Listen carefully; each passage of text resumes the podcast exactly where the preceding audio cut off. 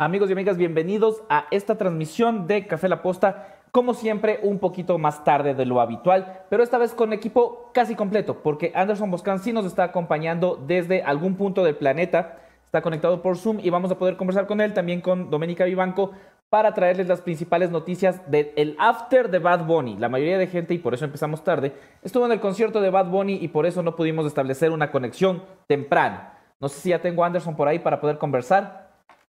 Eh, ahí está, Anderson Boscan. ¿Te perdiste Bad Bunny? Sí, eh, he pasado, tengo los ojos hinchados porque he llorado toda la noche. Eh, la verdad, yo debo reconocer que a mí el Bad Bunny este me caía con una palabra que no puedo decir en, en público por respeto a mi audiencia, pero mis hijas, que tienen pocos años, me escuchan todo el día desde hace un año y su madre, mi esposa, la Moni, lo escucha todo el día desde hace un año. Así que me sé todas las jodidas canciones no. del Bad Bunny este, todas, todas, absolutamente todas, y bien podría haber ido a un concierto, porque me encantaba estar ahí. La verdad es que soy chiro y no tengo presta. Oye, es que las entradas, además de caras, eran escasas porque la gente se alocó. Yo tengo un montón de, hijastros aquí en la redacción, todos los mocosos, y todos pasaron todo el día oyendo Bad Bunny, así que yo, yo ya no quiero ir más de aquí a, un año. Un VIP, Pucha, qué bestia. No, no, ya, ya era fastidioso ya, porque la mayoría se fue. Y de hecho vamos a tener un muy buen video de resumen de cómo se vivió el concierto de Bad Bunny, porque los muchachos de la posta estuvieron en diferentes locaciones grabando los momentos más importantes de esto, y, e incluso tenemos unas imágenes de dron. Van a ver, si se lo perdieron... Los pusiste, a trabajar en el concierto, que es Tenía, tenía. Saludos al periodismo de masculino y frontal. Anderson Buscán, dice Marina López. Esa, es tu cuenta eh, troll. los espartanos, como decían los espartanos, au. Esa es tu cuenta troll. Nadie te pondría varón masculino, macho. Claro, no, yo no tengo cuentas trolls, eh, pero a lo mejor es una cuenta troll del gobierno que está volteado. Good morning everyone, dice Bolívar Parra, saludos desde la tierra más bonita del país, mi loja querida. Eh, Javier, ¿y el sombrero? Pregunta Sergio Mendoza. Sí, es, raro verte el pelo, ¿no? Sí, eh, es como por eso cree que yo soy calvo y cuando me quita la gorra es como, wow. Por eso uso sombrero, porque nunca me peino. E, ese es el problema. Pero hoy tengo un evento. Hoy tengo un Mi evento. boinas son porque, mira, Exacto. ando así toda la vida. No me gusta peinarme y y, yo sí tengo vergüenza, no puedo andar por la vida así como tú. y hoy tengo un evento con mi esposa y ninguna de, los sombreros que tengo cuadra con la formalidad de eso, entonces me tocó venir sin sombrero hoy. Por favor, no más Bad Bunny, sí, sí, coincido, vamos a, a noticias, además hay cosas importantes pasando en el país. Eh, lo más importante que ha pasado en el país es Bad Bunny, así que lo siento mucho. Y vamos a dar la bienvenida, eh, quítame a, a dejarme un ratito. Por supuesto que este programa no sería posible sin la ayuda de quienes confían en nosotros. La primera de ellas es la Universidad de Ecotec. Recuerda que Ecotec tiene la garantía de 29 carreras de pregrado y de posgrado. La puedes revisar aquí, ecotec.edu.es, para encontrar la forma de cumplir tus sueños y alcanzar tus metas. Si quieres hacer historia, lo tienes que hacer en Ecotec. Ponemos triple pantalla porque hoy hay equipo casi completo. Eh, ya saben que cuando viajamos la Money eh, no se puede conectar porque solo podemos hacer una de esas conexiones al mismo tiempo. Así que hoy ha tomado su lugar eh, la querida Dome Vivanco. El señor Jefferson Sanguña, eh, a quien ustedes extrañarán, se encuentra eh, recostado en este momento sobre las playas blancas de Galápagos, tomando una cerveza a las 8.20 de la mañana y viendo el mar fluir. Ponemos triple pantalla para que se vea el equipo. Está exhibiendo los resultados del reto Colasil, pero eh, el Jeff en la playa. Pero la Dome Vivanco todavía se está listando para aparecer en pantalla. Es, complicado, ah. ajá. O sea, ha llegado tarde. Exacto, los, de esta generación. Me imagino que el concierto. Ay, qué lindo. Yo así quería ser cuando trabajaba. Ay, qué lindo. Qué lindo. Llegar tarde con Ricardo Árquez. Ay, qué lindo. Imagínate. Ah, vos, y yo trabajamos con él. Era imposible. Tú y yo que éramos, éramos compañeros. Oye, tenemos muchos años de compañeros de trabajo. Bueno, claro. vamos a seguir. Bueno, y sí, eh, empecemos porque hay bastante de qué hablar. Eh, hasta ayer en la noche, eh, y bueno, no sé si damos en paso, a mí me gusta decir, como dice el Jeff, bienvenidos todos, esto es En Caliente, así es. Sí, dale. Dilo,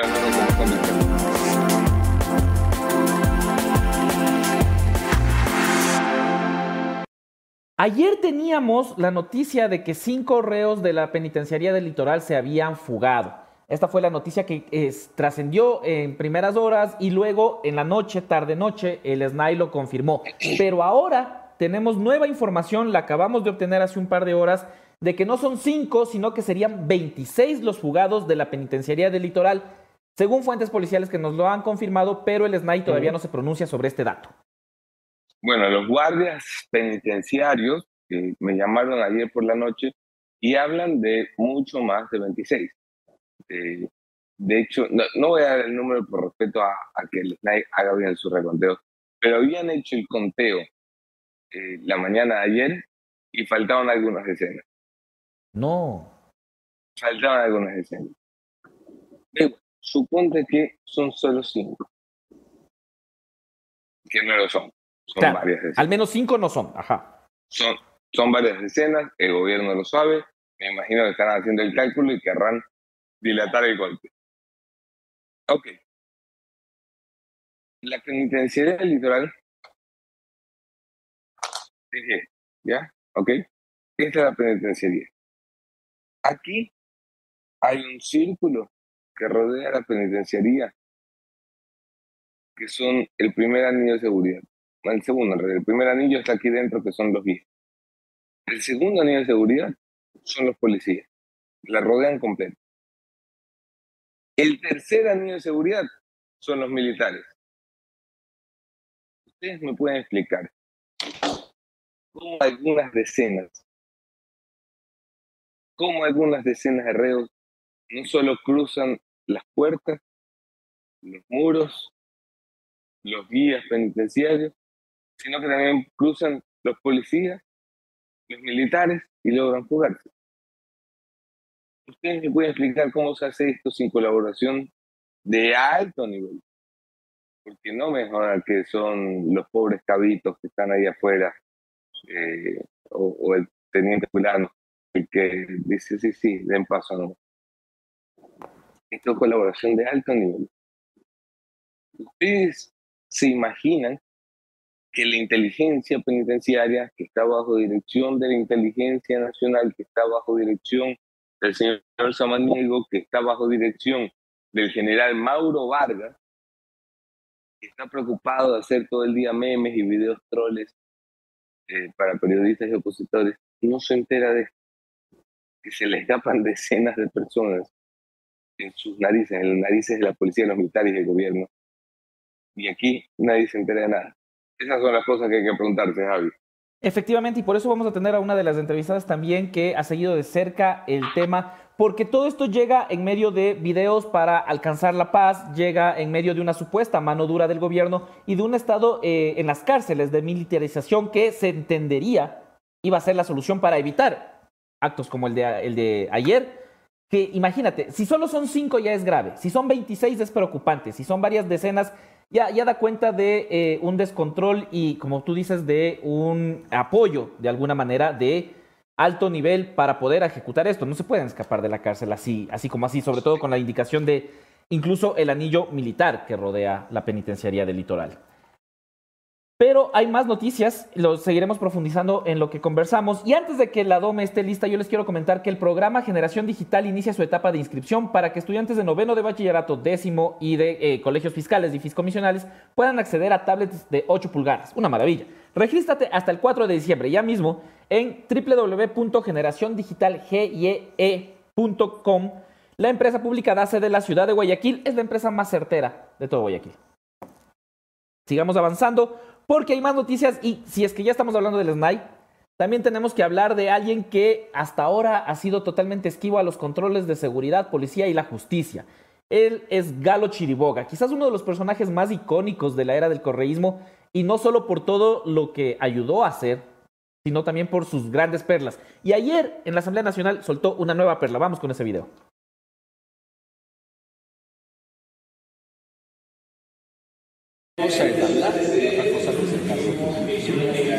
Vemos ¿Y por qué no se actuó con la cooperación eficaz del señor Carlos Pareja? Ya no sé. Eso no es de mi administración. ¿Ya? Hay que preguntarle al fiscal que estuvo en ese caso. Ok, muchas gracias. Oye, ¿quién sabe cuál es el salón? ¿Qué te dije? José me dije de Quiricabajo, en planta baja, va a pasar bien. Bueno, ahí, ahí, estaba medio perdido. Ese no, no creo que es el video. Danilo preguntó, Castro es otro, otro que estuvo en la fiesta. Cuando preguntó eh, quién sabe dónde es el salón, yo le hubiera dicho, yo sí sé, yo sí. Odebrecht. Pero dijo, la, la, famosísima frase de Galo, ¿no? Dijo algo más o menos así ayer, porque en la asamblea y es el siguiente video, dijo, eh, yo ya me investigué hace cinco años y no me encontré nada, entonces no sé qué hago aquí, yo ya, yo ya me investigué. Veamos el, el siguiente video. A ver, en primer lugar, esas declaraciones del señor Pareja las, hace, las hizo hace cinco años atrás. Es evidentemente una retaliación y una venganza en mi contra. ¿Por qué razón? Si ustedes revisan los Capaya Leak de ese, de ese año, hace cinco años, se producen luego de que la Fiscalía, bajo mi administración, inició una indagación contra él. Se inicia la indagación y salen los Capaya Leak. Después hay un proceso contra el señor Pareja en la que llevo yo la investigación y formulé cargos sobre él y fue condenado por esa investigación. Y eso genera también una reacción de venganza en mi contra. De tal manera que he presentado ya el día de ayer mi escrito a la Fiscalía para informarles que estoy atento a cualquier decisión que tome la Fiscalía para rendir una nueva versión. Sería ya la tercera versión que sobre este tema se toma. ¿Por qué dice que es la tercera versión? Porque hubo dos indagaciones previas sobre esto. ¿no? no tengo en este momento la, el número de la indagación, pero me parece que en una entrevista como usted se la di. Es decir, ya se investigó este Esto tema. Esto ya se investigó hace cinco años más o menos. O sea, no hay nada nuevo. Nada nuevo. ¿Y esta vez ya han notificado de esta nueva indagación fiscal que sí, se inició? el día viernes me llegó una notificación y el día lunes, ayer, eh, señalado domicilio. ¿Y en esas investigaciones anteriores qué se determinó? ¿Y quién era el fiscal? De ese... El fiscal era yo y la determinación que se establece ahí es las imprecisiones, la falta de elementos siquiera de lógica en cuanto a lo que firmó en esa ocasión, que no es otra cosa lo que está afirmando nuevamente el señor Pareja Yerunceli. Es decir, son cosas tan imprecisas que ni siquiera sabía que lo que él dice. Se le pregunta, ¿usted conocía que había en las maletas? No, no lo conocía. La cantidad de dinero que dice que se ha entregado ya va por tercera ocasión cambiando las cifras. Le preguntaron que por qué concepto entregaba ese dinero. No sabía decir por qué. Ahí está. Él ya se investigó. ¿Por qué seguimos investigando si él ya se investigó y se descubrió inocente? Eh, yo, o sea, ya, ya los meme con, con piernas, ¿no? El fiscal, el ex fiscal general Chiriboga es, es una máquina para producir frases históricas eh, de esta nación. Adoraba seguir ruedas de prensa de Chiriboga cuando era eh, periodista del Expreso, precisamente por esa capacidad que tiene de decir cosas como esta. ¿Por qué me van a investigar? Si yo ya me investigué y no dice algo como eh, investigamos y no encontramos, sino tiene falta de lógica lo que dice el señor, el señor Yanuselli, que a mí me encanta como argumento jurídico. Eh, tiene falta de lógica. Usted diga que me entregó plata no es lógico. Por lo tanto, aquí no hay caso. Cierro el caso como fiscal. Y, es muy parecido, ¿te acuerdas lo del ticket? Nosotros en un ratito más en las redes sociales de la posta vamos a tener los cinco momentazos de Galo Chiriboga también, porque el o ticket sea, en cuando, el aeropuerto... Cuando lo agarra en el aeropuerto porque se quería jugar por Odebrecht, y me dice, no, no, yo eh, vengo, vengo aquí a visitar el aeropuerto. Claro, que Sí, yo pero tenga un ticket... Comprado. Sí, No, no, que yo tenga un ticket comprado no significa que yo voy a viajar. y qué fantástico, loco. Viernes Salazar no hace esta cosa. No, no, no, se nos queda. Ni, ni Carlos Vaca Manchena sí. y Mancheno hizo eso. No, no tiene esos, ese- esos Un momentazos. mensaje para, para el equipo de la fiscal general. Está muy bien que sea buen fiscal y, y todo, pero eh, hay que darle un poco de circo a, a- a la prensa, ¿no? O sea, tendría que salir con estas cosas de, no, sí, yo tengo la llave del carro, pero que la tenga no significa que me voy a subir a manejar. Cosas así, ¿no? Y ahora que hablas de carros, es importantísimo mencionar que una buena lámina de seguridad puede salvar tu vida. Llega a Quito Falcom Seguridad, lujo y confort al más alto nivel. A mí me encanta esto porque es re canchero. Voy a prender la luz. Con 18 años siendo líderes en el equipamiento automotriz, láminas de seguridad, tapicerías de cuero, nanocerámica, restauración interior, conoce los showrooms a escala nacional en Quito, Ambato y Riobamba. Ven y vive la experiencia Falcon. También lo puedes hacer en la página web www.falcongrupo.com. Ahí está, bien. Hermosísimo. Bellísimo. Y vamos a seguir porque ya que hablabas de circo también, Anderson. Espera, espera, espera. Luis Cuadros manda un pedido especial. Podrían enviarle un saludo a mi mujer Shirley Lord, que está de cumpleaños y de paso está hermosamente embarazada. Oh. Querida Shirley, doble felicitaciones por ti, por tu cumpleaños y por ese eh, bebé en camino. Eh, las bendiciones corriendo por casa a las 6 de la mañana, un día de chuchat, son maravillosos. ¿Quieres que te cuente Me rapidito encanta, qué me pasó hoy? Hoy, hoy probé que no soy un, no soy el padre tan maravilloso que creí. Hace una semana llegó una comunicación en la- de la escuela de mi hija diciendo que hoy no iba a haber De Javi, clases. de Javiera. Sí, de mi hijita Javiera. No iba a haber clases. mandaste clase. Yo, yo le voy a dejar todas las mañanas a clases. Llegué al colegio con ella, uniformada, con su mochilita y todo cerrado. Entonces ahí me puse a revisar, claro. Eres, Hoy eres la peor persona que he conocido en toda mi vida. Es la peor. O sea, vamos a hacer la nominación de peores padres del año y está eh, el man que se olvidó de su hijo en el supermercado y tú. Sí, le quise mandar a clases un día que no había clases. Ok, La, la paternidad. Pero sigamos avanzando y alguien que hace cosas tan chistosas como esas es Guadalupe Llori. Y por eso, y por portarse un poquito zapa, posiblemente sea destituida de la Asamblea. No conformes con que se quedó sin la presidencia, la mujer de eh, la circuncisión especial de la Amazonía podría quedarse sin curul gracias a un pedido que se impulsa desde la bancada del correísmo. Veamos el video de Luisa González de UNES. para eh, ya dar a conocer nuestra sugerencia de, de- destitución y eh, lo que dice el presidente de la comisión. De allí correrá el plazo de cinco días para que vaya al Pleno y se proceda eh, con las votaciones, las argumentaciones, la defensa también de la señora asambleísta Guadalupe Llori, que tendrá que presentar su defensa. Es importante decir que ante el Comité de Ética jamás compareció la señora Guadalupe Llori, lo hizo a través de un abogado eh, que prácticamente no presentó ningún elemento que desvirtúe las acusaciones o eh, los testimonios que acusaban de que sí cobró diezmos la señora Guadalupe Llori. Es decir, que fueron contundentes los testimonios. Totalmente contundentes los testimonios, presentaron facturas, presentaron también transferencias a correos, eh, perdón, a cuentas del conductor de la asambleísta Guadalupe Llori, donde se le depositaba incluso de los sueldos y salarios de los empleados eh, para la gasolina, para la movilización de ella. Eh, todo eso está probado, hay chats y hay elementos de convicción con los cuales sugerimos la destitución de la, asambleísta Guadalupe Llori Con tres votos. tres votos, es la eh, con tres votos sugerimos la destitución.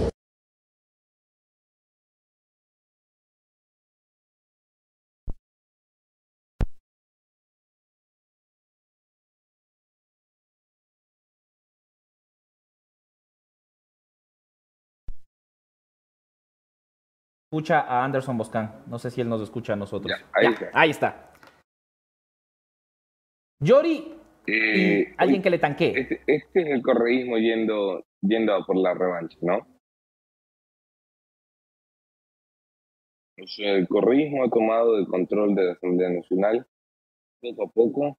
Eh, yo creo que la muestra de fuerza más importante que se ha dado pasó casi desapercibida eh, y la dieron esta misma semana cuando lograron lo del Consejo de Participación Ciudadana, es decir, que la, el juicio político sea contra cuatro y no contra siete, que son los cuatro que les, les incomodaban y Claro. los tres son favorables al correísmo y el PSC se van a quedar. Fue una maniobra estrictamente del correísmo, el PSC participó de forma marginal y, y, y, y sumaron 84 votos. 84 votos para un Consejo de Participación Ciudadana que luego pueda designar Contralor, por ejemplo, eh, es, es un número importante y es el número que el ministro Pancho Jiménez debería estar mirando. Él, que tanta relación ha tenido con el correísmo, no solamente porque fue parte en su momento, sino porque llegó en los días del pacto. eh, debería estar mirando ese número 84 porque está muy cerca del número 90. El día que el correísmo tenga firmes 92, ese es un día de preocupación altísima para el gobierno. Para Carondelet, claro que sí. Y ahora, eh, bueno, uno de nuestros invitados también nos podrá hablar. Él también presentó denuncias contra Guadalupe Llori eh, sobre eh, la repartición de cargos. Pero en efecto, ves cómo se van moviendo ya las fuerzas dentro de la Asamblea. Ya sacar a los tres que son del PSC y del correísmo, del juicio político, te da cuenta de. Y cómo, no solo eso, sino que revisaron la votación, ya se supone que no iban a recomendar juicio político en la Comisión de Fiscalización, revisan y ahora sí, pero no contra todos. Es decir, ya vienen haciendo lo que, lo que quieren, ¿no? Y con eso veamos. Y dice que cuidado, cuidado nos lo vamos a cargar con nuestro compañero de sonido, eh, que nos hace pensar en el querido Alonso. ¡Alonso! fue noticia nacional. Hasta el presidente de la República habló de Alonso. Eh, ¿Qué, país, no? A mí me ha dicho, a mí me ha dicho Masache que espera, que espera también él ser noticia nacional y por eso va a cometer varios errores durante la transmisión eh, con la esperanza de ser tendencia en Twitter. Está muy bien. Y ahora pasemos con el video de José Chimbo. A propósito de Guadalupe Llori, él en cambio afirma que no existen pruebas necesarias para eh, denunciar esta, este supuesto pago de diezmos. Esto de que a la, a la expresidenta de la Asamblea Nacional hasta le llenaban el tanque del carro con con el aporte de sus colaboradores. Veamos el video. Testimoniales, documentales, y las pruebas testimoniales no fueron tan claros, no fueron evidentes, que donde señalaron expresamente, no dijeron ninguno de los testigos que efectivamente Guadalupe Llori dispuso mediante memorando o verbalmente. Eh, no hubo con absoluta claridad, hubo generalidades y en las pruebas testimoniales necesitamos algo específico, contundente, donde haya dispuesto verbalmente o, mediante memorando. Pero la coordinadora, la, administradora señalaba que precisamente... Ella no es la asambleísta. Pregunta usted, ¿la coordinadora es asambleísta, presidenta? No, ella cumple una función que eh, responderá ella. Deberían haber presentado en ese momento personas que están afectadas la denuncia en las instancias respectivas pero ella hablaba en nombre de la presidenta. Pero ¿quién justifica, quién señaló que efectivamente la presidenta dispuso? Hubo generalidades, hubo con absoluta claridad, donde dijo, aquí me dispuso, aquí nos reunimos en esta reunión, de los funcionarios me dispuso. Entonces, no fue las pruebas contundentes, ni documentales, ni testimoniales. Hubo más generalidades y mayor precisión. ¿Cuándo se tomaron el, reglamento, código, el reglamento del Código de Ética me faculta a poner a consideración en 72 horas, es decir, entre mañana o viernes tendrán que hacer llegar. Y de paso invito mañana, voy a convocar a partir de las 8 horas 30 para la aprobación del informe final con las observaciones que realicen los miembros del comité de que el día viernes poder entregar el informe en las ventanillas de la Asamblea Nacional. Ahí está. Que no hay pruebas, dice que no hay pruebas de que haya, no haya un documento. Yo creo que, bueno, más allá de que esto sea una venganza del correísmo o no, de que sea una revancha contra Guadalupe Llori, nadie pide coimas con factura, ¿no? No, pero la responsabilidad de probar está del lado de quien acusa. También estas son las condiciones que hacen que tengamos eh, una vida en democracia. Claro. Espero que quien acuse, a ver, no tengo la más mínima duda de que la señora Guadalupe Llori era indecente. Pero otra cosa es que yo la vaya a acusar de algo, tengo que probarlo. Es, la regla del juego democrático. El que acusa tiene que probar. Claro, porque más allá de que, como vos dices, en efecto, no tengamos eh, dudas de esto, de que haya sido así, hay que demostrarlo de alguna forma. Si no, podemos ir soltando cualquier cosa. Podemos decir que, que el cachorro tiene tres novias y ahorita su única novia está un poco estresada. No tenemos pruebas de eso. Yo creo que le acaba de crear un problema a Cachorro que lo van a mandar al sofá. Sí, sí, le acabo de ver ahorita estresado. Aquí está frente a mí. Llamando por teléfono. No, no es cierto. Pasemos ya a la última noticia. Creo que ya está llegando también nuestro primer entrevistado, pero hablemos un poco del caso de. El entrevistado va a llegar antes que Doménica Vivanco. Veamos quién es. Sí, en efecto. Pero creo que no, no, creo que llegan juntos, entonces, eh, al menos. Me parece maravilloso esto. Debe... Nuestro entrevistado llega antes que nuestra presentadora. Debe tener una muy buena razón. Esperemos. Ok, vamos a escucharla. Sí, sí, cuando, cuando apenas llegue. Pero hablemos ahora del caso de María Belén Bernal, un caso que, del que ya han pasado más de dos meses, del que no hay ninguna respuesta. Ayer se realizó un plantón en los exteriores de la Fiscalía General y eh, la madre de María Belén Bernal, Elizabeth Otavalo, dio algunas declaraciones. Veamos este video.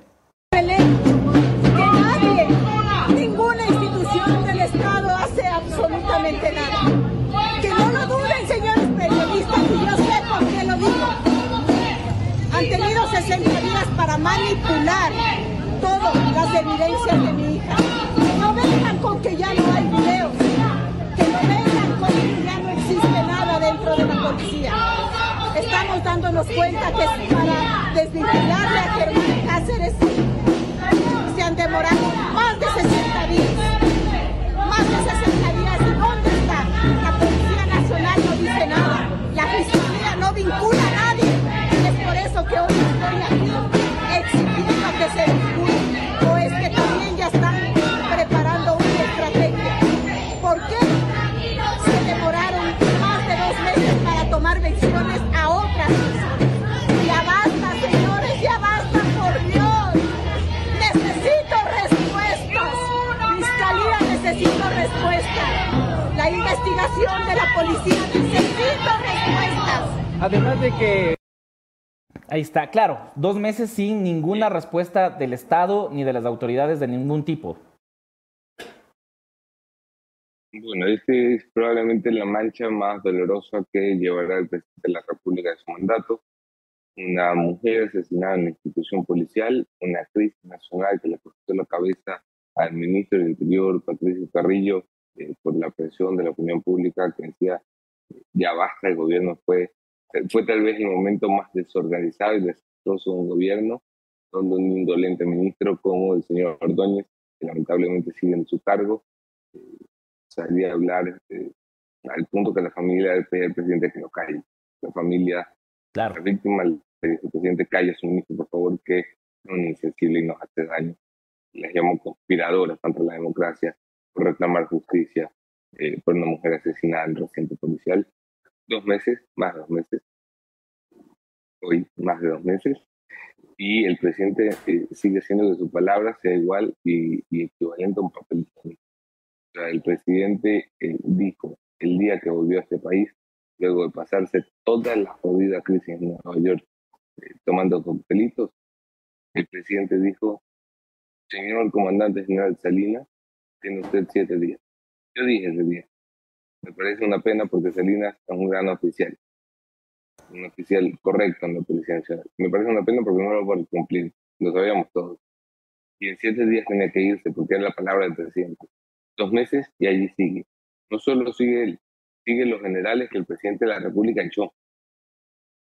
Y sigue eh, siguen los generales que el presidente de la República echó precisamente porque el presidente no tiene palabra.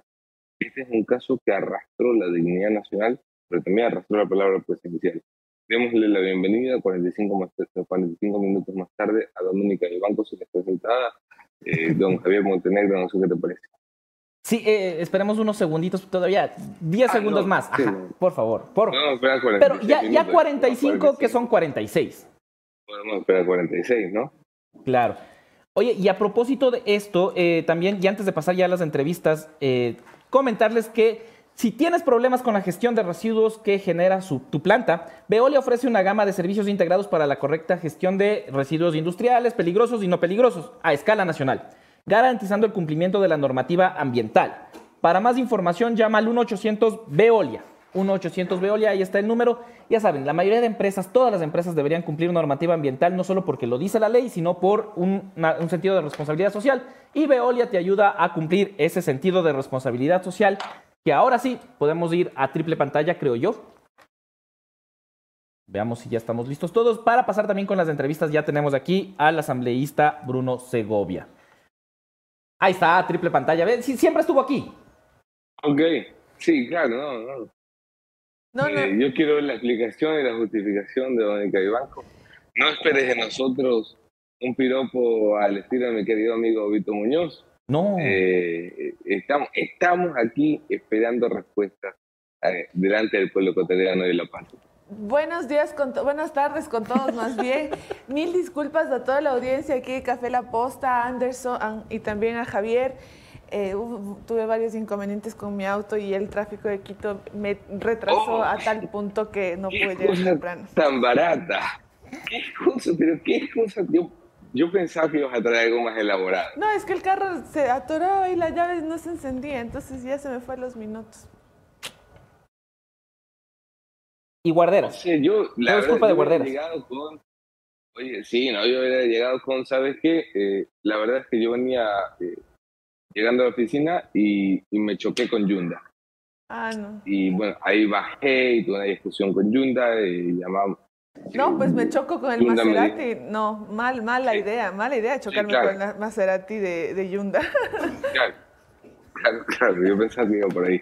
Los dejo, los dejo en estudio para el arranque de la entrevista. Por Sí. supuesto, con una recomendación. Antes de quítame la triple pantalla, Exacto. Y ahora vamos con. porque somos igual de feos, pero mejor vestidos, gracias a la cortesía de Picar. Recuerda que Picar viste la posta y la posta viste en Picar, un matrimonio casi perfecto. Tú también puedes vestir en Picar, como lo harán los seleccionados de la selección ecuatoriana de fútbol que estarán en Qatar 2022, porque Picar es oficiante oficial de la tri. Paso a estudios con Javier Montenegro y la siempre puntual Doménica Iván. Después de esta mención y con alguien que sí llegó puntual, que es el asambleísta, vamos con este espacio. Esto es Café La Posta y empezamos con las entrevistas.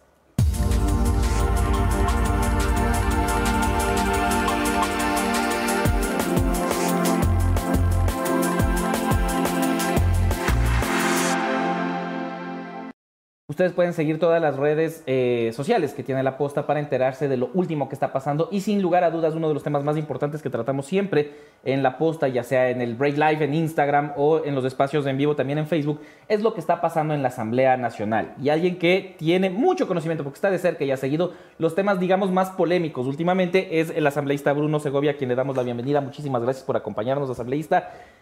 Asambleísta, ayer tuvieron la oportunidad de escuchar a Guido Galo Chiriboga. Eh, su nombre siempre se asocia a alguna de las actividades que se ocultaron durante el correísmo y ahora se lo vuelve a mencionar como alguien que recibió 300 mil dólares. Lo dijo en la Comisión de Fiscalización el eh, ex gerente de Petroecuador, Carlos Pareja Yanuseli. Luego de recopilar estas informaciones, tanto de un lado como del otro, ¿cuál es la sensación que le deja a usted en la Asamblea y a sus compañeros también? Buenos días, buenos días. Un saludo cordial a la ciudadanía. Un sabor agridulce. Nuestra justicia es reactiva, no actúa si es que no actúa la justicia americana, lastimosamente. Hechos que han sido conocidos y, oportunamente denunciados no han sido investigados. Tenemos una justicia que lo hace en forma selectiva, a conveniencia. La comparecencia del señor Carlos Pareja Yanuseli sirvió para eso, más allá de que algunos hechos ya se conocían. Él nos comentó y nos dio documentos. Presentó documentos de que esa información de todo el atraco al país ya se conocía. En el 2008 alestó, en el 2011 alestó, existen castas, ya le vinculaba a Nelson Arias, ya, ya le vinculaba, ya decía pasa esto. Y recién 2022 en Estados Unidos se destapa nuevamente esta trama. Y sí, de la entrega de 300 mil en el Swiss Hotel. Antes ya lo dijo, lo dijo nuevamente, 300 mil dólares y me entregó a Alex Bravo. Y que también financiaron una farra, entre comillas, un encuentro en Esmeraldas de Fiscalía. Financiaban actos de los fiscales que luego podían investigar, las empresas eh, privadas, que eran contratistas de Petroecuador. Y no se hizo absolutamente nada. Le engañan al señor Carlos Pareja, le piden la información, los fiscales que actúan en determinados momentos, Carlos Vaca, luego el señor Pérez y la señora Palacios, toman versiones, recaban información y esconden, y no han sido investigados. ¿Cuál es el aporte y la preocupación que decimos que se investigue todos los hechos de que el señor Carlos Pareja trajo a mención en la comisión y todas las personas que, fue, fueron mencionadas y que no están siendo investigadas? Esta trama no podía, como él bien decía, eh, hacerse solamente con una persona.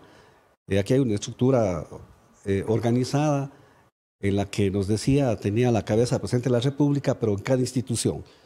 Eh, en fiscalía actúa, un fiscal Salazar, por ejemplo, que le toma la versión que esconde. Nos decía que en Petroecuador había un, señor Jaramillo, si no me equivoco, que es el que daba avisos de legalidad a todo esto. Había un contralmirante también, Jaramillo.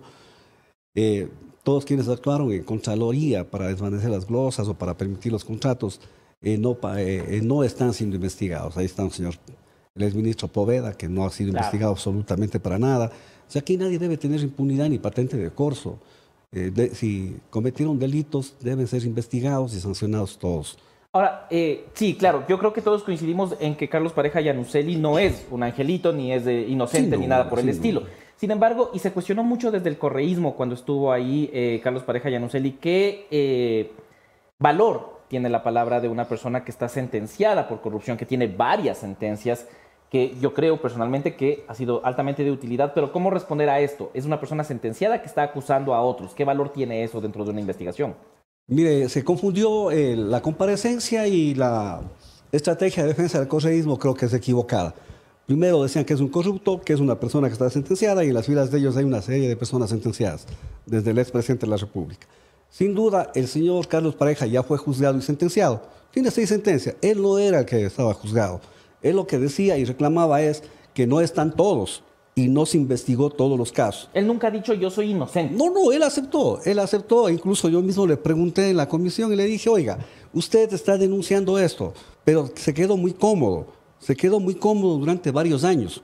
Debía haber denunciado y eh, debía denunciar y renunciar. Y no hizo y se quedó. O sea, es parte de la trama. Pero el refrán popular dice que no hay mejor cuña que la del mismo palo.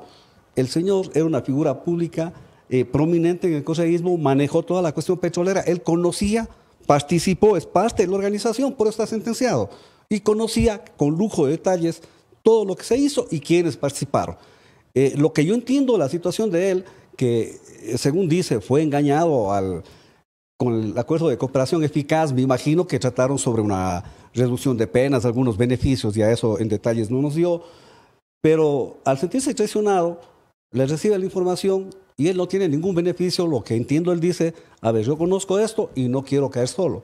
Pero no se inventa, porque si vemos nosotros la denuncia, la carta que él dice que mandó en el 2008 y nos presentó con fe de presentación y 2011, ya alerta del señor Arias. Ya está alertando, dice que hay un negociado. Eh, incluso dice que querían destituirle. Al principio el señor Correa dice que sí, luego en la noche le llama que no, que deje como está. O sea, él le alerta una serie de cosas en el 2011 que hoy se conocen y son siestas. Él conocía, yo no dudo de, lo que él nos está dando, obviamente hay que investigar, no todas las personas que han sido nombradas eh, son responsables, pero ¿qué es lo que dice? Yo ya alerté esto, yo me fui a fiscalía, yo hice tal cosa, me fui a la Secretaría Anticorrupción, hablé con la señora Doros Núñez, no hizo nada, hablé con tal, tal fiscal, con tal persona, procurador, no hicieron nada. el problema es que él se queda muy cómodo en el centro de corrupción. Pero bueno, eso, eso no invalida. lucrando un poquito. Lucrando, porque sí se le preguntó de los depósitos que son probados, lo quiso decir. Además, que, que es rarísimo, eh, que dice el fiscal me pidió 300 mil y yo le pedí a Alex Bravo.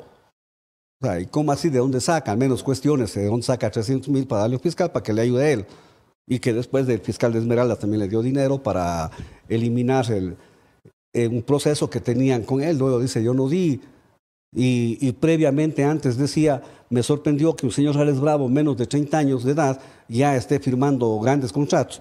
Si le sorprende eso, sorpréndase que le dé 300 mil. Claro. Ya. Pero eso no invalida lo que él conoce.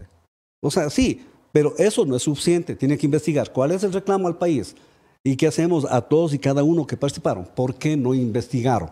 Eso es lo que están debiendo quienes conocieron los hechos y no investigaron. Pero Galo Chiriboga dice, yo sí investigué, me investigué a mí mismo y no me encontré nada. Ese tipo de respuestas, más allá de causar risa, dentro de un proceso de investigación o dentro de un proceso de fiscalización de la comisión, ¿qué, qué producen? ¿No indignan que digan, no, yo sí me investigué y no me encontré nada? No, yo ya, yo, ya ustedes no saben quiénes son los corruptores.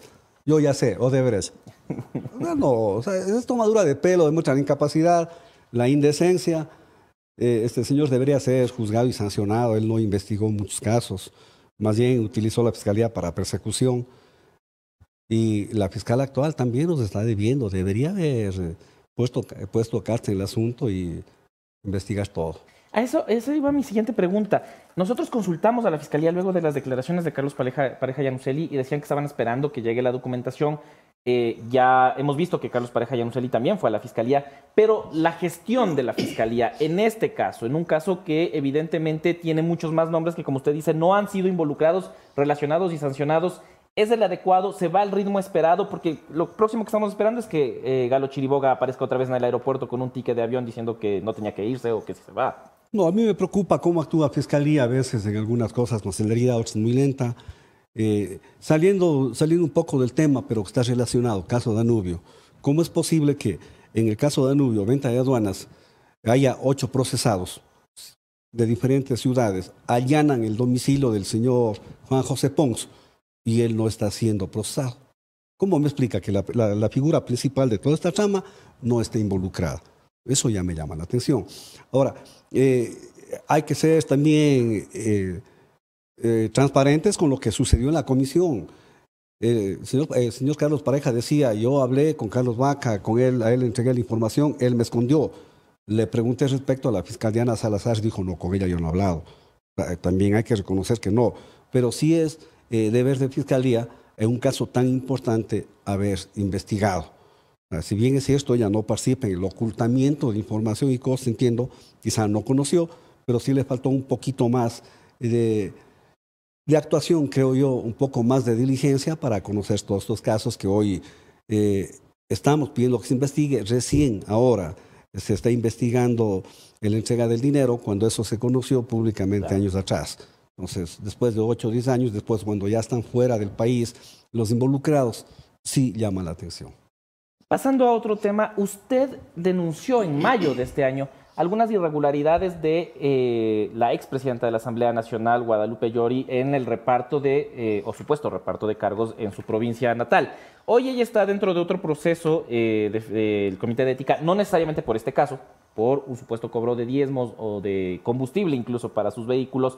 ¿Cómo ve usted la posible sanción hasta destitución de Guadalupe Llori, no por el caso que usted denunció, pero sí por otro, otra irregularidad? Bueno, el caso que yo presenté, me pusieron chavas en, desde la presidencia, pues ella misma es la que manejaba todo.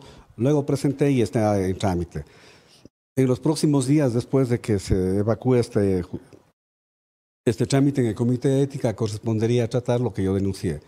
Eh, ¿qué, ¿qué, es lo que veo, ¿Qué es lo que yo veo acá? Eh, no va a haber sanción, no es factible eso. No hay 92 votos.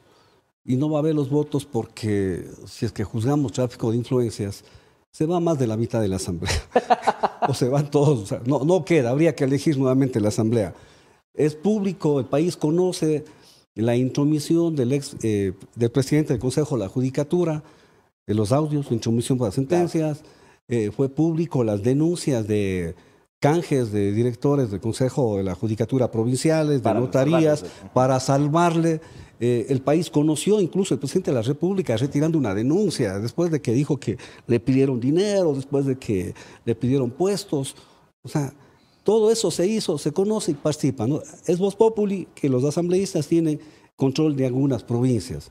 Si esto pasa, tenemos que cerrar la asamblea y llamar elecciones. No va a pasar, sin embargo, nuestra obligación es eh, denunciar el espíritu de cuerpo no está bien, o sea, no, no hace bien al país, estamos en un desprestigio total la Asamblea Nacional, pero porque hacemos méritos nosotros mismos, lastimosamente, además de la campaña que hay para desprestigiar, desde el interior estamos eh, solapando cosas. El último caso, el último caso, audios eh, de que están pidiendo dinero a compañeros, en la que se escucha claramente, en la que se dice, pero no me depositen en la cuenta para que no, sea, no aparezca ilegal, que no sea diezmo. Y luego dicen que no, que es colaboración para el movimiento cuando no está ahí, cuando dice que la compañera va a administrar y que él también va a poner, la ley prohíbe pedir cualquier tipo de colaboración a ningún trabajador. No se le puede quitar el pan de sus hijos. Y es lo que está haciendo y luego se atreve a decir que han financiado una campaña alguien que es capaz de quitarle pan a sus hijos, a, a sus compañeros de trabajo. Eso no se, no se ha investigado. Pero ¿qué se siente? Eh, ¿Qué se siente trabajar en una entidad que tiene casos evidentes de corrupción, que tiene una mala calificación de parte de la ciudadanía y que no parece que vaya a recuperar su imagen? Eh, digamos que la Asamblea nunca ha sido el, lugar más eh, querido de los ecuatorianos, pero de todas maneras, esta es una de las asambleas que ha tenido más críticas, más señalamientos, quizás eh, comparable con la anterior o eh, un poco más incluso. ¿Qué siente un asambleísta al ver que todos los días sus compañeros se hacen méritos para perder el poco prestigio que les queda? Bueno, primero, ninguna asamblea en el mundo goza de prestigio, es el centro del debate ideológico y político.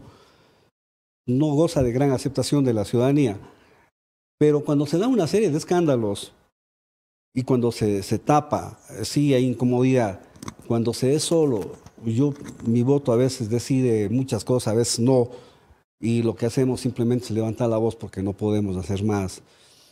Cuando se indignan porque alguien dijo una palabra a, otra, a otro colega, en el caso de Fernando que le sancionaron, pero sin embargo ataques contra él y otros asambleístas, pero sobre todo los diezmos, sobre todo la venta de conciencias, no se juzgan.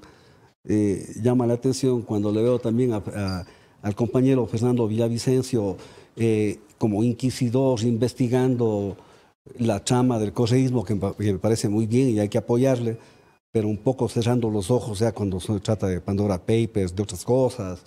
Eh, lo que estoy diciendo ahorita lo dije en el Pleno, en el Pleno, que es lo que yo me acordaba los primeros días. Nos hablaban del el caso Oro Negro. Claro. Caso de Oro Negro en el que estaba involucrado Ricardo Vanegas y decía que hay corrupción y asambleístas no deberían estar en esta asamblea. Y ahora les veo actuando juntos. O sea, ¿qué está pasando? Cuando, preside, cuando, cuando Fernando Villavicencio está presidiendo la comisión de fiscalización, aparece armando una comisión para investigar qué, si él está en, la, está en la presidencia de la comisión. Yo sí pido un poco de seriedad. ¿Qué estamos haciendo? Si él preside la comisión de fiscalización y arma otra comisión, ¿qué significaría? Que la comisión de fiscalización no está cumpliendo su trabajo, que supuestamente están contra el narcotráfico y todo, y están con voceros y coordinadores de algunas bancadas. ¿Qué significa? Que en esas bancadas no quieren combatir la corrupción, sería el mensaje. Que yo no creo que sea eso. Entonces, estamos eh, ya un poco en otra arena, más que dentro de la fiscalización y todo. Eh, se ha encargado el mismo Fernando Villavicencio de decir que la Asamblea está desprestigiada, que es un ancho de corrupción, no sirve para nada, y él está abondando para eso, porque está desvirtuando hasta su trabajo y no está investigando todo. acá no debe, haber, no debe haber ni justicia selectiva ni investigación selectiva. Todo acto de corrupción, todo, venga de donde venga, debe ser investigado y de ser el caso sancionado, porque no podemos nosotros ponernos un cristal para ver si acuerda a conveniencia. Eso afecta a la, a la, Asamblea Nacional y obviamente los pactos que se han dado, pero que lastimosamente terminan eh, perjudicando más. En la misma comisión de fiscalización, eh, Consejo de la Judicatura, con todas las pruebas, piden el archivo. Petrochina, con todas las pruebas, con, con, con todas las pruebas, archivan. Y hay otros casos que no son muy claros, ahí sí no hay problema, juicio político. Y la ley se le tuerce de acuerdo a, las mayorías. Y eso es malo. Lo dije en el pleno de la Asamblea. Cuando abusamos del poder, en donde estemos, hace daño, porque las mayorías son móviles, cambian, y lo que hoy estamos haciendo nos van a hacer. El correísmo se queja de la persecución de la justicia cuando ellos persiguieron 10 años. Así de simple. Y quienes están hoy haciendo algún tipo de, de travesuras deben recordar que también van a responder. No siempre van a estar en el poder. Entonces, una cosa hace el Pleno, el CAL tiene mayoría, toman una posición y en la comisión, como hay otra, hay otra composición o otra persona dirige, también hace cosas que no son las más adecuadas. Pero, ¿y entonces cuál es la solución? Usted me, me, deja desmotivado después de oír todo lo que pasa en la Asamblea. ¿Qué solución hacemos? ¿Mandamos a la casa a la Asamblea? ¿Se viene una nueva Asamblea? ¿Pasará lo mismo? ¿Cómo mejorar el, no, no solo el prestigio, sino el trabajo de una entidad, de un ente del poder del Estado, que al final del día se supone debería darnos las leyes para que podamos trabajar, para que los ecuatorianos podamos vivir con la mayor tranquilidad posible. Sin duda, pero eso pasa, eh, yo creo fundamentalmente una responsabilidad social. Nosotros eh, criticamos a los asambleístas, sin duda. Hicimos todo el mérito, todo el mérito para estar donde estamos. Pero no caemos del cielo, nos eligen. La ciudadanía tiene su responsabilidad de ver a quién elige. Hay gente que está con un prontuariado allí. Un chorizo de glosas, prontuariado, están con grilletes. Bueno, la, la ciudadanía tiene su responsabilidad, tiene que pensar en el país y al momento de elegir, tomar decisiones, no votar, sino elegir. Elegir por personas que prioricen no intereses personales, sino eh, la honestidad y el país. Y aquí sí e, e, es complicado cuando se anteponen intereses, no interesa en juicios pruebas, no interesa nada, solamente es a conveniencia y cómo nos repartimos y qué, son mayorías. Son, es cuestión de valores, más allá de cuestión eh, legal, cosas Veremos, valor, honestidad, moral, transparencia. Necesita el país un baño de eso. Y está en nuestras manos, ¿no? Está en manos de eh, los electores ver a quién elegimos. Tenemos ya en febrero una prueba con las elecciones seccionales de alcaldes, prefectos e incluso integrantes del Consejo de Participación Ciudadana. Asambleísta, yo le quedo muy agradecido por la entrevista. Eh, tengo entendido que tenemos ya eh, por cuestiones de tiempo que cerrar, pero muchísimas gracias y estamos pendientes de lo que suceda tanto en la Comisión de Fiscalización como en el Comité de Ética con las acciones que usted al menos ha acompañado. Muchísimas gracias por su... Y gracias a ustedes, muchísimas gracias por la oportunidad el asambleísta Bruno Segovia, hablando de varios puntos, ¿no? Hablando de lo que ha sucedido y lo que está pasando en la asamblea, la pérdida de prestigio y la cantidad de denuncias internas que no se están investigando. No es la única entrevista que tenemos el día de hoy. Dome nos va a ayudar con la segunda entrevista, ¿cierto? Pero antes de pasar a la segunda entrevista junto a Carol Noroña, periodista de GK, que al igual que nosotros ha mapeado mucho la actividad carcelaria para poder conversar de lo que pasó esta mañana, les quiero dar dos recomendaciones de una a la gente que nos mira desde Guayaquil, porque Guayaquil presenta su aplicación Mi Muni, una app donde podrás acceder a servicios municipales, reportar incidentes en tu sector, información sobre obras, inscribirte en programas municipales, enterarte de todos los eventos en la ciudad. Descarga ya la app Mimuni en App Store si tienes tu iPhone y en Google Play si tienes Android. El bienestar de la gente se siente en la ciudad de Guayaquil, te lo dice la alcaldía de Guayaquil. De paso, también un mensaje por parte de la ATM, porque ante el video que se viralizó en las redes sociales y que se captó por las cámaras de la Corporación para la Seguridad Ciudadana de Guayaquil, se observa que un bus de transporte público eh, tuvo un choque con otro bus eh, y, y ocasionó varios problemas. Y la ATM hace un llamado a los conductores de transporte público para que respeten las señales de tránsito y usen los paraderos plenamente instalados que permiten un embarque y desembarque totalmente controlado y tranquilo y más seguro para los usuarios. Dicho esto, ahora sí vamos a pasar a conversar eh, con Carol Noroña, que yo creo que ya está por aquí para poder eh, hablar con ella de lo que pasó esta mañana. ¿Me confirmarán? Ok. Carol, ¿cómo estás? Te saluda Doménica. ¿Cómo estás, Dome? Buenos días. Muchísimas gracias por la invitación. No, muchas gracias a ti por estar aquí con nosotros. Cuéntanos un poquito, a ver, sabemos nosotros también, eh, según los reportes policiales, que 26 eh, presos de la, de la penitenciaría del litoral se fugaron el día de ayer. Se tiene eh, entendido, tengo, yo tengo mapeado aquí, que son presos de los pabellones 3, 5 y 12, todos aliados a los choneros, si no estoy mal. Y también, bueno, algunos de ellos fueron los reubicados, el, eh, los últimos movimientos que ejecutó el SNAI. Cuéntanos, cuéntanos un poco tú qué fue lo que pasó, qué es lo que sabes hasta el momento del tema. Gracias, Ome. Bueno, la verdad es que em, esto que ha pasado es bien importante y bien interesante el contexto de hablar de, de, este discurso del gobierno que ha dicho mucho que pues justamente tiene un control de la penitenciaría del litoral, cuando hasta hace cuatro días vimos justamente cómo los líderes de seis bandas narcodelictivas contrarias a los choneros justamente hablaban de un acuerdo más, eso estética eso, ¿no? Tomando en cuenta que em, pues son bandas que trabajan en torno a economías ilícitas. Pero bueno, en torno a lo que ha pasado, pues eh, de la información que nosotros tenemos, eh, las fugas ocurrieron entre la mañana y la tarde de ayer. Entonces estamos hablando además que la confirmación no además del SNAI, porque la confirma, yo tuve una confirmación de una fuente reservada del SNAI que confirmó justamente los reportes policiales a los que ustedes también como colegas han acceso. Y este es un problema bastante grave, porque estamos hablando además de que fueron em, los presos del pabellón 5 justamente eh, que, que mm, son liderados además por los choneros, están alineados a los choneros porque estamos hablando de dos bandas, los Águilas y los Fatales. Los Águilas sabemos que son liderados por eh, John Roldán, alias JR, y en cambio los Fatales, pues obviamente es una banda eh, un poco más pequeña, liderada también por Adolfo Macías, alias Fito. Entonces estamos hablando de bandas que están alineadas a la, a la banda narcodelictiva con mayor gobernanza en el país. Entonces, evidentemente, em, llama mucho la atención porque podemos hablar incluso de una fuga eh, dentro del sistema de inteligencia hacia las personas presas que estaban ahí. No estamos hablando de una fuga, eh, estamos hablando justamente de una fuga Em, de mandos medios de una banda narcodelictiva que tiene mucho poder actualmente en el país. Entonces, claro, nosotros nos ponemos a pensar en el contexto de estar hablando justamente de un presunto control, vemos que no existe, pero lo que sabemos hasta ahora es eso, que son al menos 26 personas, ese todavía es un reporte preliminar, eh, pero de cierta forma que el crimen organizado doblegado no está por ningún lado. Y ese es el problema. Yo me pregunto también qué piensa el gobierno sobre esto y sobre su sistema de inteligencia que está evidentemente fallando a todo nivel. Carol, aquí nos sentamos tú y yo para también analizar un poco em, lo que quiere decir esta fuga, porque hace pocos días eh, las bandas, varios eh, presos de diferentes bandas anunciaron un acuerdo de paz y ahorita se van 26.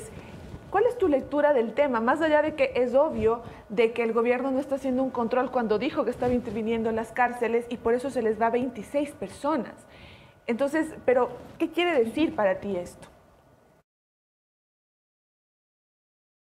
Bueno, yo por un lado creo que es importante analizar también lo que pasó con, la, con, con, estos videos, ¿no? Porque además, como yo decía, yo soy muy escéptica a que realmente se trate de un acuerdo de pacificación, sino más bien déjenos trabajar tranquilos y mientras eh, nos dejen trabajar tranquilos, nosotros no vamos a ejercer violencia, porque hemos visto que son bandas que así digan en los videos que no han ejercido violencia, la han ejercido y la han ejercido todas. Entonces tampoco podemos nosotros dar rédito y, y justamente pensar que son rigurosos en la información que están dando solamente porque hayan armado incluso un pronunciamiento que incluso ha utilizado herramientas de comunicación política que a mí me ha parecido insólito, ¿no? Y que nadie sepa nada, porque además eh, divulgamos los videos y yo los divulgué jamás, yo divulgo mensajes de bandas, pero esto sí lo hice justamente por el cambio de discurso, un discurso mucho más estructurado en el que justamente tú ves incluso un discurso más conciliador, en el que incluso dicen que esta no es una guerra contra el Estado, sino que esto, eh, que, que ellos proponen incluso apoyar a las autoridades dentro de investigaciones, algo que a mí me parece completamente insólito, tomando en cuenta que aunque el SNAI no ha querido confirmar esto, nosotros incluso tuvimos alertas y me parece que ustedes también, eh, que los primeros eh, traslados que se iban hacer no eran en los pabellones de los choneros, eran en los pabellones 8 y 9, donde están los lobos y los tiguerones, que justamente son las bandas que no fueron tocadas y que ahora hablan de un acuerdo de paz. Eso por un primer momento. Y ahora, en cambio, vemos em, que los traslados iban a continuar, porque no es que iban a parar, y el SNAI justamente lo confirmó. Y esos traslados también se iban a seguir dando según la información que tenemos en pabellones liderados por los choneros.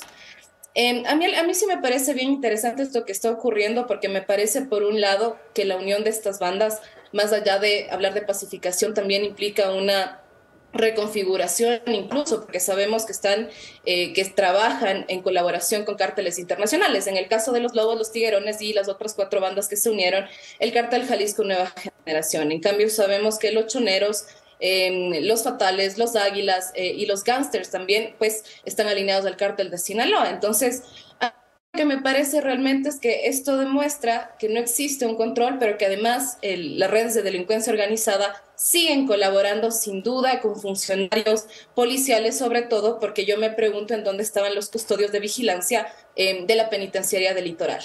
Em, me parece a mí también que el Estado, el gobierno no se da cuenta que justamente en quienes están confiando los criterios técnicos de traslado, pues parecería que hay un problema y que una fuga no puede ocurrir sin que esto se sepa dentro de prisión y que haya una facción de funcionarios que lo sepan. Eso no ocurre tomando en cuenta que además los presos de, de los pabellones 8 y 9 también supieron de los presuntos traslados, según nos dijeron algunos presos, por funcionarios policiales que estuvieron ahí. La información se le está escapando al gobierno y me parece a mí que lo primero que tendría que hacer es sacar a, los altos mandos policiales de ahí, pero no creo que ocurra. Entonces, esto es una muestra más, Dome, como tú muy bien decías, de que el control y el discurso de control que ha levantado el gobierno y que sin duda en un contexto de quiebre de credibilidad de las principales instituciones em, y que justamente estaban ganando de alguna forma este capital político, porque de alguna forma el discurso ya era apoyemos a la fuerza pública, apoyemos al gobierno nacional en la lucha contra el crimen organizado, pero esto pues básicamente demuestra que sigue habiendo complicidad de funcionarios y que el Estado no se está preocupando o quizá pues incluso no, no se da cuenta o simplemente no le interesa ver lo que está pasando con sus propios funcionarios en cuanto a los traslados.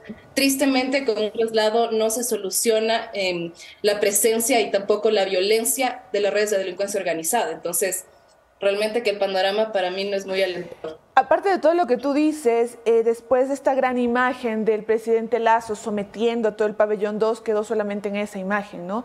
Porque después de todo lo que ha pasado, la fuga de 26 personas, sobre todo, como tú indicas, de mandos medios, es, es preocupante. Más allá de todo esto que tú ya nos has explicado, eh, ¿Cómo ves tú que queda ahorita la, como que la organización en sí en la penitenciaría del litoral tras, los traslados que se efectuaron hace 15 días? O sea, ¿cómo le miras tú eh, a esta situación? O sea, los cambios, la rotación, la, bueno, la rotación interna que en realidad no es que fue la gran cosa, eh, ¿cómo dejó a este centro que es tan, tan, tan, tan polémico también dentro del mundo criminal? Claro, sabes que yo hace poco conversaba con una fuente, porque de hecho yo también voy a publicar un análisis de todo esto que ha ocurrido, y algo que conversábamos justamente es que realmente no es que la gobernanza criminal se ha reducido, la gobernanza criminal en la penitenciaría continúa, porque además eh, las personas que fueron rubicadas fueron rubicadas a los pabellones de eh, pues las bandas a las que, a las que pertenecen. Entonces, realmente un cambio que haya causado un relativo, una relativa tranquilidad, pues no es tan cierto como, no es tan cierto como parece. Básicamente lo que ha habido es una reorganización de pabellones, pero la gobernanza criminal no se ha tocado. Ahora lo que yo creo que sí es bien importante es que eh, mucho se ha hablado de presuntos pactos entre el gobierno nacional y bandas narcodelictivas y nosotros sabemos, incluso por experiencias internacionales, que el crimen organizado no existe sin Estado y que justamente esa, esa es la responsabilidad estatal dentro de todo esto. Eh, pero sin embargo, nosotros estaríamos errando en, presentarlos sin pruebas concretas. Pero si hacemos nosotros también un recuento fáctico, pues lo que hemos visto es que realmente a quienes no se han tocado ahora, ahora, porque antes eh, los hechos fácticos nos daban cuenta de que los choneros tenían como este blindaje mucho más institucional, pues ahora lo que, lo que vemos es que pues las otras bandas de esta coalición de bandas no están siendo tocadas, ¿no? Y conversaba con esta fuente justamente y él me decía, eh, según información que esta fuente tiene, em, él decía que eh, pues los traslados se iban a seguir dando y que incluso esos traslados ya habrían sido autorizados por los líderes de los choneros. El problema es que pues hubo esta fuga de información y ciertamente estos, estos mandos más medios, estos mandos medios más eh, con guía dentro de esta organización, pues evidentemente eh, habrían incluso pagado para poder salir. Pero esto lo dicen fuentes, esto también tenemos que corroborarlo como periodistas, como colegas. Pero si es que esto llegaría a ser cierto, esto es muchísimo más grave, muchísimo más grave, porque entonces, claro, al, al FITO, incluso FITO y JR autorizar estos traslados, pues también estarían asegurando que ellos no se han movido de la cárcel regional donde todos sabemos que lideran pues a, nivel, a nivel total de esa prisión y sobre todo también del complejo carcelario. Me parece a mí que lo que se ha hecho en cambio es como, como este equiparamiento de poderes, ¿no? Porque antes eh, quien tenía la mayor gobernanza criminal en esa prisión en ese complejo carcelario eran los choneros, ahora están divididos. Pero yo me pregunto si es que entonces es una vía em, para, que, para que la gente esté un poco más tranquila. Yo no pienso que sea eso, porque lo que vamos a seguir viendo es que van a ocurrir o más masacres o más fugas o, más mensajes que, tengamos que estar analizando. Entonces, ese es el problema. Más allá de la reorganización, como yo te decía, Dome, los lados realmente no es que resuelvan eh, un problema que tiene, que tiene que verse a nivel macro y que evidentemente pues tiene mucha complicidad de las autoridades. Y sobre todo, claro, eh, esta, como tú decías, en el mundo criminal sin el Estado no, no pueden ejecutar absolutamente nada y vemos también que las acciones por parte de ellos han sido bastante eh, flojas en el tema. Te agradezco mucho, Carol, tengo entendido que tú tienes un compromiso que tratar en este momento, entonces gracias por estar con nosotros y estaremos nosotros también pendientes de todo lo que está pasando en el mundo criminal, en el crimen organizado y también siguiendo lo que tú estás haciendo desde GK. Listo, dame un abrazo muy fuerte. Escuchamos ya a Carol Noroña un poco de lo que nosotros ya habíamos también eh, mapeado de la situación, lo que comentábamos de que hay bandas organizadas eh, dentro del, de la penitenciaría del litoral dos pabellones que no se han tocado en toda la reubicación interna que se hizo, en la- los traslados hacia otras cárceles tipo el Rodeo, la cárcel regional y demás. Y ya ven también lo que, un poco del panorama de lo que podemos esperar eh, tras esta fuga de 26 personas aliadas a los eh, de 26 presos que se ejecutó el día de ayer y hoy. Antes de pasar con la conclusión de Javier Montenegro, yo quiero darles algunas recomendaciones para que ustedes estén pilas, sobre todo si tienen ahí su emprendimiento, su negocio, tienen problemas con las facturas, están un poco, un poco contrariados en ese tema. Recuerda que ustedes pueden confiar siempre en Ecovis porque tú sientes el respaldo de un auditor externo que brinda valor en tu gestión. Ecovis y su red internacional de firmas está comprometida con la calidad de su servicio y promueve las buenas prácticas en la emisión de informes financieros. Ecovis está acreditado ante todos los organismos de control. Sus contactos están aquí abajo. Llama Ecovis, ponte pilas, resuelve tus problemas tributarios. Y también, eh, de paso ya de una aquí, antes de pasar con el Javi, les quiero dar otra recomendación a las personas que nos están viendo, porque durante esta, a ver, un ratito, porque en las redes sociales declaro los hinchas del fútbol vivirán la experiencia del Mundial a través de varios contenidos. Entre estos, el Mundial desde adentro, donde conoceremos pormenores de la preparación a este gran viaje de a Qatar. También podrán seguir los segmentos Memorias de Qatar, La vida en Qatar, De vuelta al Mundial, las horas antes, todo lo que tiene que ver con Qatar, desde las perspectivas de los jugadores, hinchas y periodistas deportivos. Ponte pilas, ponte con, cámbiate claro, mira claro. Y ahora sí, Javier Montenegro. Y ahora sí, creo que es momento ya, vamos a acabar temprano. O sea, vos estuviste 20 minutos de programa y vamos a pasar ya con el punto final.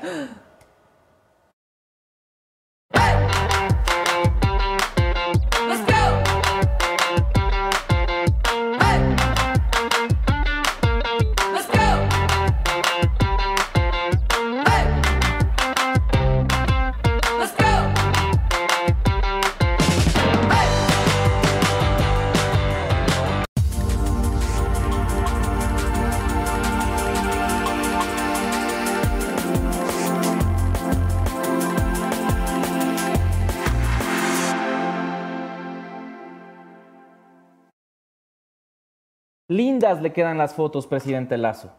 Esa, esa copia de imágenes de las cárceles a lo, a lo Bukele nos llenaron de esperanza porque hablaban de, de, de determinación, de tomar el control, de mano dura en la penitenciaría del litoral. Bellísimas también van a ser las fotos que usted envíe o su equipo de comunicación envíe de los niños yéndose mañana a Qatar para vivir el Mundial como usted lo ofreció. Y sin lugar a dudas también le quedó maravillosa la imagen del señor que dijo que era su ahijado en Ban Ecuador y obtuvo un crédito.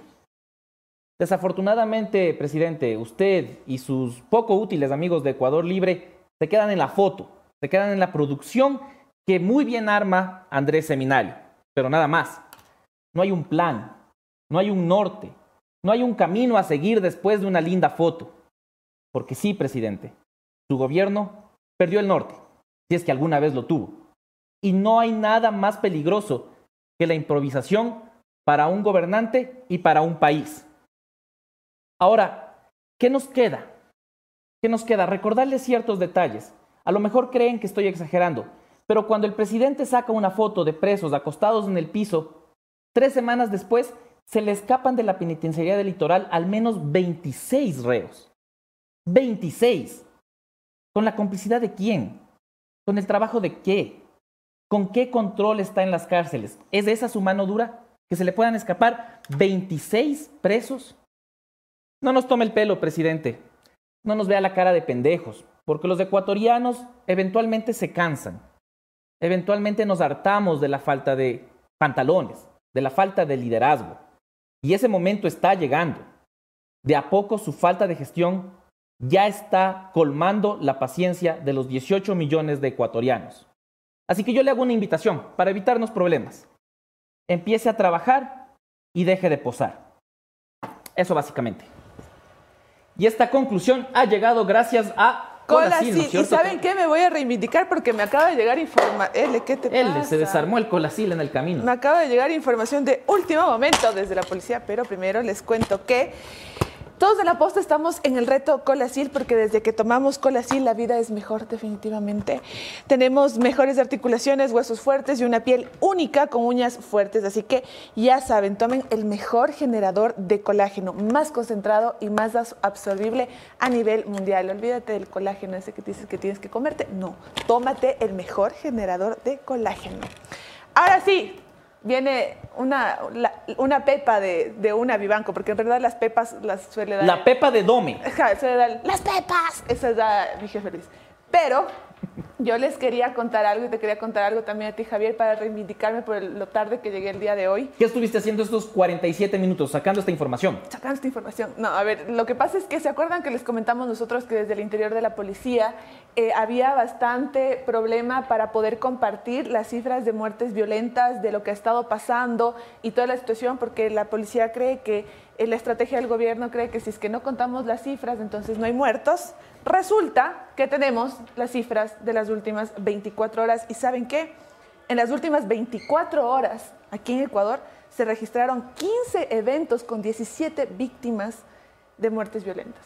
17 víctimas en, en, las últimas 24 horas, Javi. Varios, casi, casi todos son, o sea, 8 de las, de, la, de las 17 víctimas, la mitad casi, fueron en la zona 8 y en Guayas. Les voy a detallar rapidito. Fue un evento en Cañar, cuatro eventos en Guayas, cuatro eventos eh, con seis víctimas en la zona 8, que es Guayaquil, San Borondón y también Durán. Dos eventos en Esmeraldas, uno en Los Ríos, uno en Manabí, dos en El Oro. ¿Qué fue lo que pasó? Aquí uno fue con, eh, 13 fueron con armas de fuego, uno con armas blancas, casi todo, o sea, todo fue por violencia criminal, 17 víctimas, 6 víctimas registran antecedentes penales y 11 no. Esto les digo, es, es un informe de la DINASET generado esta mañana y que a nosotros nos ha llegado por medio de fuentes de la Policía Nacional. Entonces sí pasa, no es, que, no es que ya la gente no está en eventos violentos ni en muertes violentas, siguen sucediendo solo que el gobierno está calladito. Y sabes qué, Javi, hay algunos eventos de los días anteriores, los días anteriores, estos días que no hemos eh, tenido las cifras de muertes violentas y que hemos pedido. Hay eventos de, los días anteriores, por ejemplo, hay eventos en Esmeraldas, el 15 de noviembre, fue el día de ayer, creo que fue 15. Eh, igual, el martes. El martes, un evento en Guayas el 15 de noviembre lo mismo, otro, otro evento en la zona 8 el 11 de noviembre, en el Oro el 15 de noviembre. O sea, en total, en esta, en esta semana más o menos, hay 22 víctimas de muertes violentas. Entonces, para que vean que ahí están las cifras. Ahí está, se ha justificado la ausencia de más de medio programa de Doménica Vivanco. Y Para que no digas que solamente vengo a dar las menciones, Javier. Yo no, jamás dije eso. eso. dijo Kevin Piedra, quiero hacer público eso. Y este ha sido el programa Café La Posta de hoy. Ya mañana, mañana viene para, para felicidad de todos. Jefferson Daniel Sanguña está de nuevo aquí después de haber expuesto todos los resultados del reto Colacil en Galápagos y de haber demostrado toda la energía que te le dejó. Que es parte del trabajo. Claro, es claro. parte del trabajo. Sudar, sudar también es parte del trabajo. Yo soy Javier Montenegro, ha instalado mi banco y esto fue Café La Posta. Que tengan un buen día.